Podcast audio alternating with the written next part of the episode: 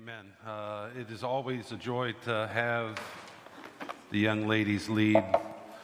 Because I really love to lead, but uh, to let them lead um, and grow is awesome. So, um, again, my name is Wally. I'm the lead pastor here uh, with the Non Tech Sunday. Uh, today is going to be an awesome day. Uh, we continue our Go series, which is based out of the Great Commission at the end of Matthew. The end of Matthew 28, Jesus calls the disciples back up on the mountain in Galilee, possibly maybe even the same mountain that he preached the Sermon on the Mount to them on. And he says, Therefore, go and make all disciples of all nations, baptizing them in the name of the Father and of the Son and the Holy Spirit, teaching them to obey everything that I have commanded you. And that's what we've done the last few weeks. Uh, the first week we talked about John the Baptist. Uh, Walter got to preach on um, the rich young ruler. And then last week I was going to look up and I totally forgot. What did he preach on last week? Those of you? Huh? Okay, Legion. I should have remembered that because that's a great story with the pigs and everything. Um, today we're going to look at Zacchaeus. And before we dig into Zacchaeus, I want to talk about parades. When I grew up, I grew up in Canton, Ohio, which was the home of the Football Hall of Fame, which I have a glorious picture of right here on my screen that you guys can't see. Um, every year when I was young, my Aunt Kay would get us up at 4 a.m. and we would go get seats right across from the Burger King on the corner of Tusc, uh, West Tusc and uh, I think it was Main Street and we would sit there in the chill of the morning from 4 o'clock until the parade started at 10. She'd normally buy us sandwiches or whatever the sandwich Burger King had back then. And we would take in the parade, and it was glorious. We, we loved doing it. Fast forward a few years till I become a parent. Now, how many of you have ever been to Silver Bells in the city? Okay, those of you that woohooed, you and I are not friends today. How many of you love Silver Bells in the city? See, here's the thing. When my daughter was, she was in a stroller, and we went early because that's what I learned from my Aunt Kay. You go early to get a good seat. And we parked right on that roundabout where they put the three Christmas balls right now. We had a perfect prime spot. My daughter in her stroller, she could see everything. And over the next two hours, people crowded around us and crowded in front of us to the point where my wife almost punched a lady. Uh, I'm, I'm not kidding. She was, and it was the last, well, I've had to go to Silver Bells two other times, but I swore I would only go if I had to because crowds, uh, as I get older, crowds are, are not my thing. And it's in this story of Zacchaeus that we get a crowd moment. Jesus is on his way, as we've been reading. He set his eyes on Jerusalem and he is headed there. And to get there, he has to pass through Jericho. At this point, three years into his, into his ministry, anywhere Jesus goes, he draws a crowd. People that want to bring their family members who need healed, or people that just want to see the commotion, or the Pharisees, the Pharisees and the Sadducees that just want to be around so they possibly can trip him up and take him out, like they've been talking about since the first time they encountered him. And it's in Jericho that this crowd is coming through as Jesus is heading Jerusalem. And there's Zacchaeus. Uh, let's read the scripture. I had a beautiful video of Zacchaeus was a wee little man. Seriously, this afternoon, go to YouTube and, and YouTube search for Zacchaeus was a wee little man and watch. I wasn't going to show the 1995 puppet version, which was really weird and creepy. But I had this other one where Zacchaeus sort of floated up into the tree. It was awesome. So, this is how the story starts Jesus entered Jericho and he was passing through. A man was there by the name of Zacchaeus, and he was a chief tax collector and he was wealthy. Zacchaeus was not loved by anybody in Jericho. He was a tax collector, he was the chief tax collector. Being a tax collector meant that he was in cahoots with Rome. He made a bid to take up tolls, uh, possibly uh, entrance fees to certain places. If you bought certain things, there were tariffs on them. it was stuff like that. And because he was taxed by the Roman government to do this, he sort of had free reign. And if you bought apples that day and he wanted to tax you an extra two or three denarii or whatever, he could do that because he was the tax man. And so nobody liked tax people. Even worse, he's the chief one, so he's over probably the majority of the tax collectors in Jericho. And, and who knows? He may be part of the guild. As I studied this, I wondered if Zacchaeus, somewhere in his tax collecting days, knew Matthew, who was called by Jesus three years earlier up in Galilee. We can't really make that leap, so I had to leave it to the side. Uh, even more, um, more interesting, Zacchaeus, the name Zacchaeus, is another Hebrew way to say the word Zechariah, which means innocent and pure. And so here Luke has showed us this guy whose name means innocent and pure, who is anything but. It says in verse 3, chapter 19, he wanted to see who Jesus was, but because he was short, he could not see over the crowd. So he ran ahead and he climbed in a sycamore fig tree to see him, since Jesus was coming that way. And I can relate to Zacchaeus. He showed up to the parade early to get the prime seat to see Jesus. Uh, scholars think because it says here that he is a wee little man, as the song says, that he was looked down upon simply because of his physical appearance. If you had a birth defect back in that day, if you were short, it was seen that it was carried over sin from your family in some way. That's why uh, the blind people, uh, the blind person that Jesus heals, where they call in his mom and dad to ask if this is your son who was born blind before. Um, it was seen as a carryover of sin. And so there's a specific phrase, I wrote it down with, with the pronunciation guide physiognomy. Means if you have some sort of defect, you're worthless to that society. So here Zacchaeus is a tax collector, unloved by anybody because he's in cahoots with the Romans and he's overcharging people and cheating people. He's short, which makes him even more sinful, drawn to Jesus. So much so that he risks what little dignity he has, even though he's a tax collector, to climb up in a tree to see Jesus. I don't know, maybe there are other people that have climbed up in the tree to see Jesus but he's climbed up in a tree, and I had this perfect, beautiful picture of a sycamore fig tree that is ginormous. It's glorious. You should come up here. It's got a little box around a lady that's standing that's really, really tiny. Uh, maybe, maybe at second service, the projector will be back and you can watch the live stream. Um, so he climbs up in this tree and he's waiting on Jesus. Verse 5 When Jesus reached the spot, he looked up and he said to him, Zacchaeus, Come down immediately. I must stay at your house today. So he, Zacchaeus, came down at once and welcomed him gladly.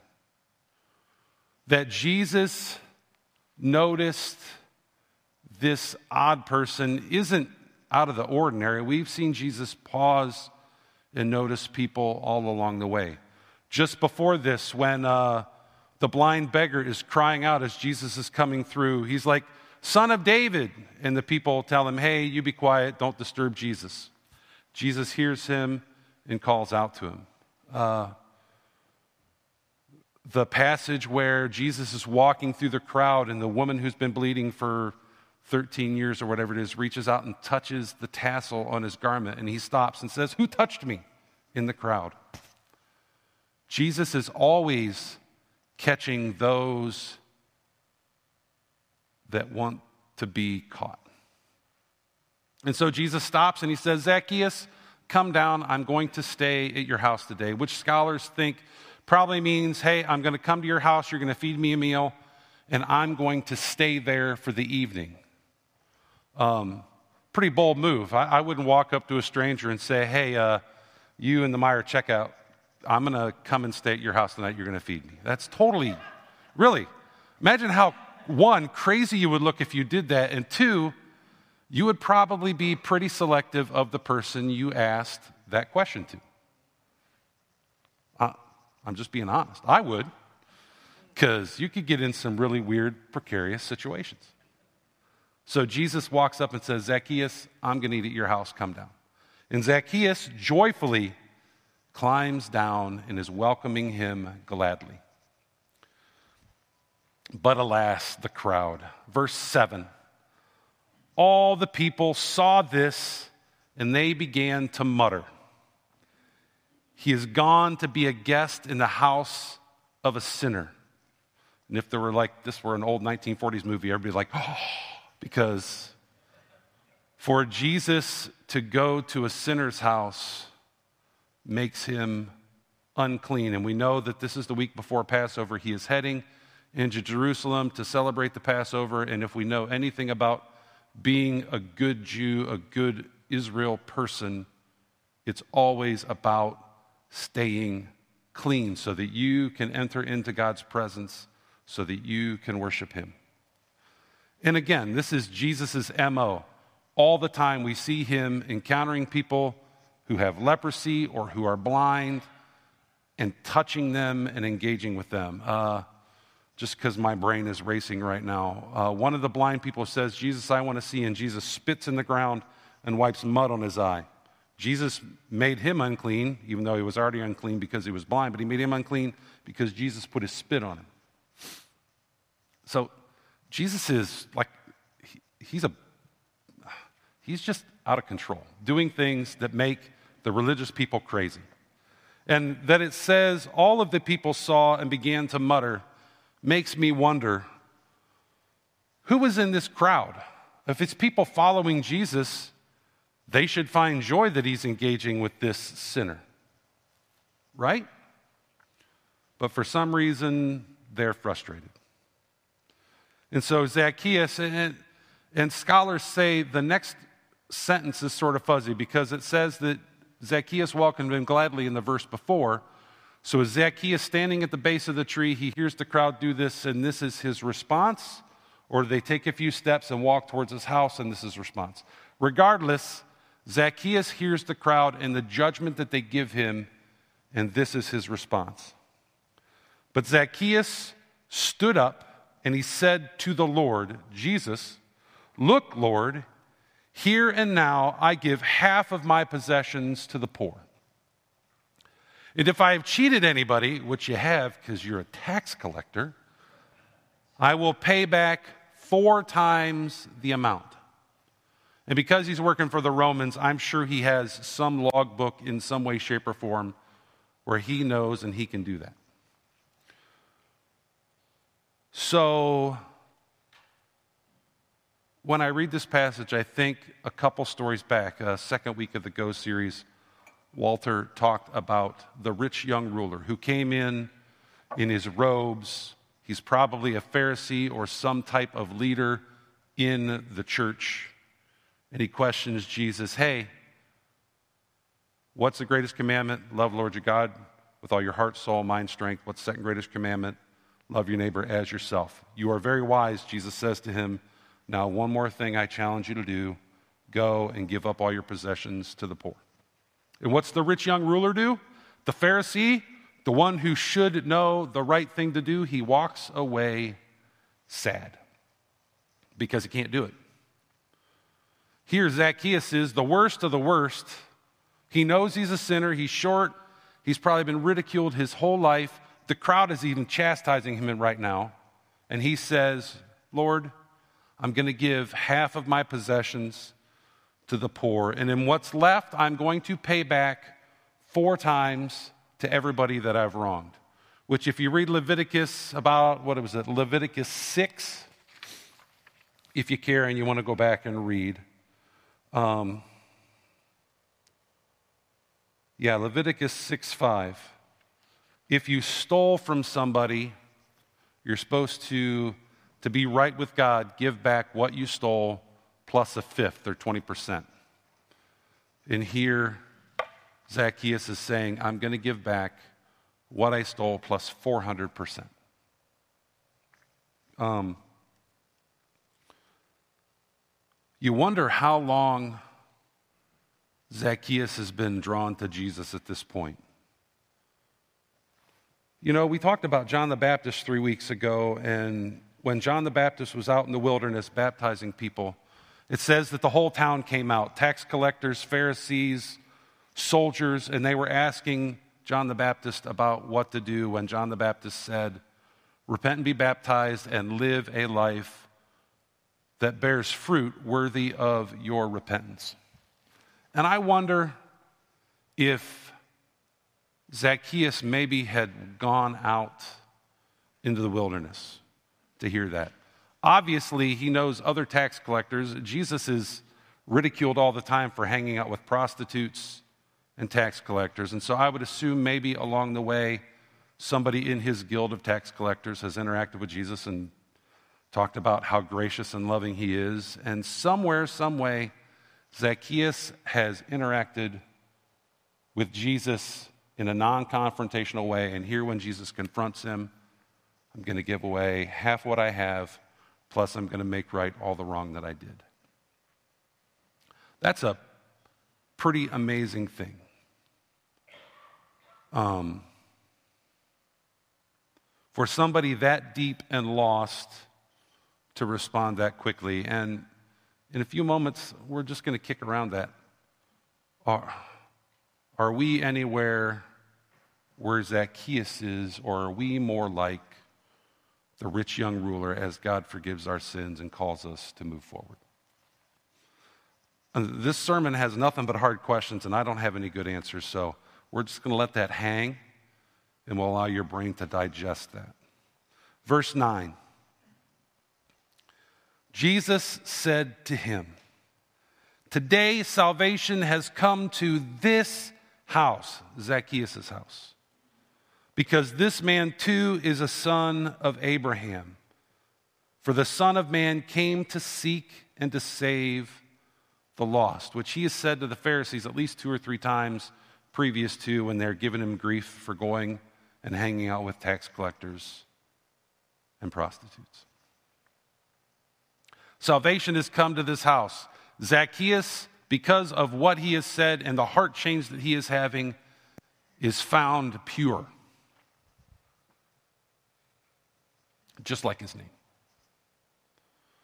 In that statement, he is a son of Abraham, even though he was short and criticized and thought to be sinful and unworthy of the title of a son of Abraham, meaning a descendant of Abraham, meaning a part of the Jewish society, which interestingly, there's so many threads from the sermon I preached a few weeks ago. John the Baptist, as he's engaging with the crowd, and the Pharisees are sort of standing there with their hands tucked in their robes, not budging to be baptized or listen to anything John the Baptist says. John the Baptist, if you remember, looks at the rocks and says, God could take these rocks and raise up new sons of Abraham, meaning you all who are being stubborn and not listening are not in, these rocks could be raised up. And here Jesus is saying, this short person, this tax collector, this chief tax collector, is a son of Abraham. He's been saved. So the question is how do we react to this story? And so this is where you come in. Because I know how I'm reacting to it, but it's up to you of how you react. Are you Zacchaeus? Uh, do you need to have that face to face Jesus moment where you hear your sins are forgiven? Uh, maybe you're the rich young ruler, and you need to hear that again so that you can respond rightly. Um, we're going to head into our response time, and if that's you, find somebody in a blue lanyard. Uh, I know Mike Blakely will be back at that table. Uh, some of the elders are around. Um, but have that moment. Deal with it so that you can move on to be like Jesus and go. Maybe you're part of the crowd, and this is where I would put myself sometimes. This is, this is, this is awful. Are we getting in the way? Because crowds get in the way. We can be pious and we can live our godly life and we can do everything we feel that is right, sort of like the Pharisees. And yet we're not seeking and saving the lost.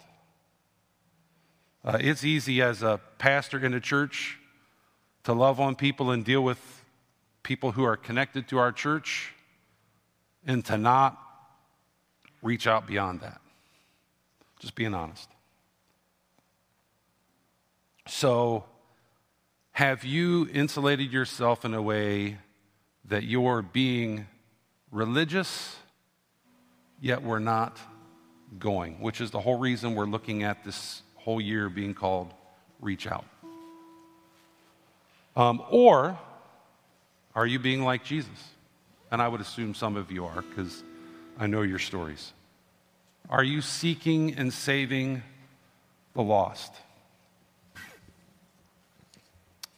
And I don't necessarily know what that looks like. I have some ideas for me, uh, but it's all a matter of what that looks like for you. Um, as we talked about this reach out idea, we have a strip club not more than a mile, mile and a half away from our church. It would be intriguing if we showed up with flowers at the end of their shift. What else could we do? Who else do we need to engage with? So that is where we land as we come to communion. Because really, the ball is in my court, the ball is in your court, the ball is in our court. How do we respond to this story? How do we go? So I'm going to pray. We're going to take communion in the in the cups. There's two cups. In the bottom is the bread, and the top is the juice. Um, as Jesus sat around the table at Passover, before he did that, John tells us he washed his disciples' feet to help them to know that you have to serve to be in his kingdom. And then he broke bread and said, This is my body and this is my blood, putting behind all of the history of Israel so that they understood that as they took that piece of bread and that cup of juice, um, he was the sacrifice for them to be sons of Abraham,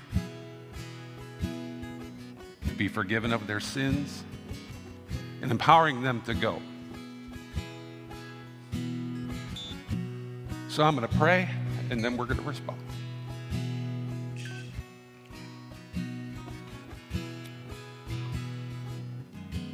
Lord, I thank you for silly songs that you taught us when we were little. Zacchaeus was a wee little man.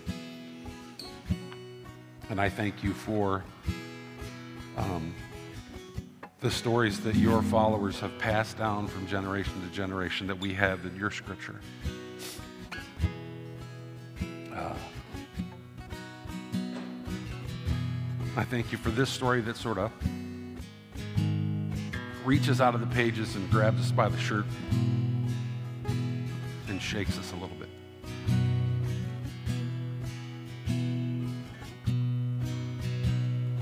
May you challenge us with the life of Zacchaeus. May you challenge us with the way that your son lived. And may we accept that challenge and live lives worthy of your forgiveness, producing fruit. It's in your son's name we pray.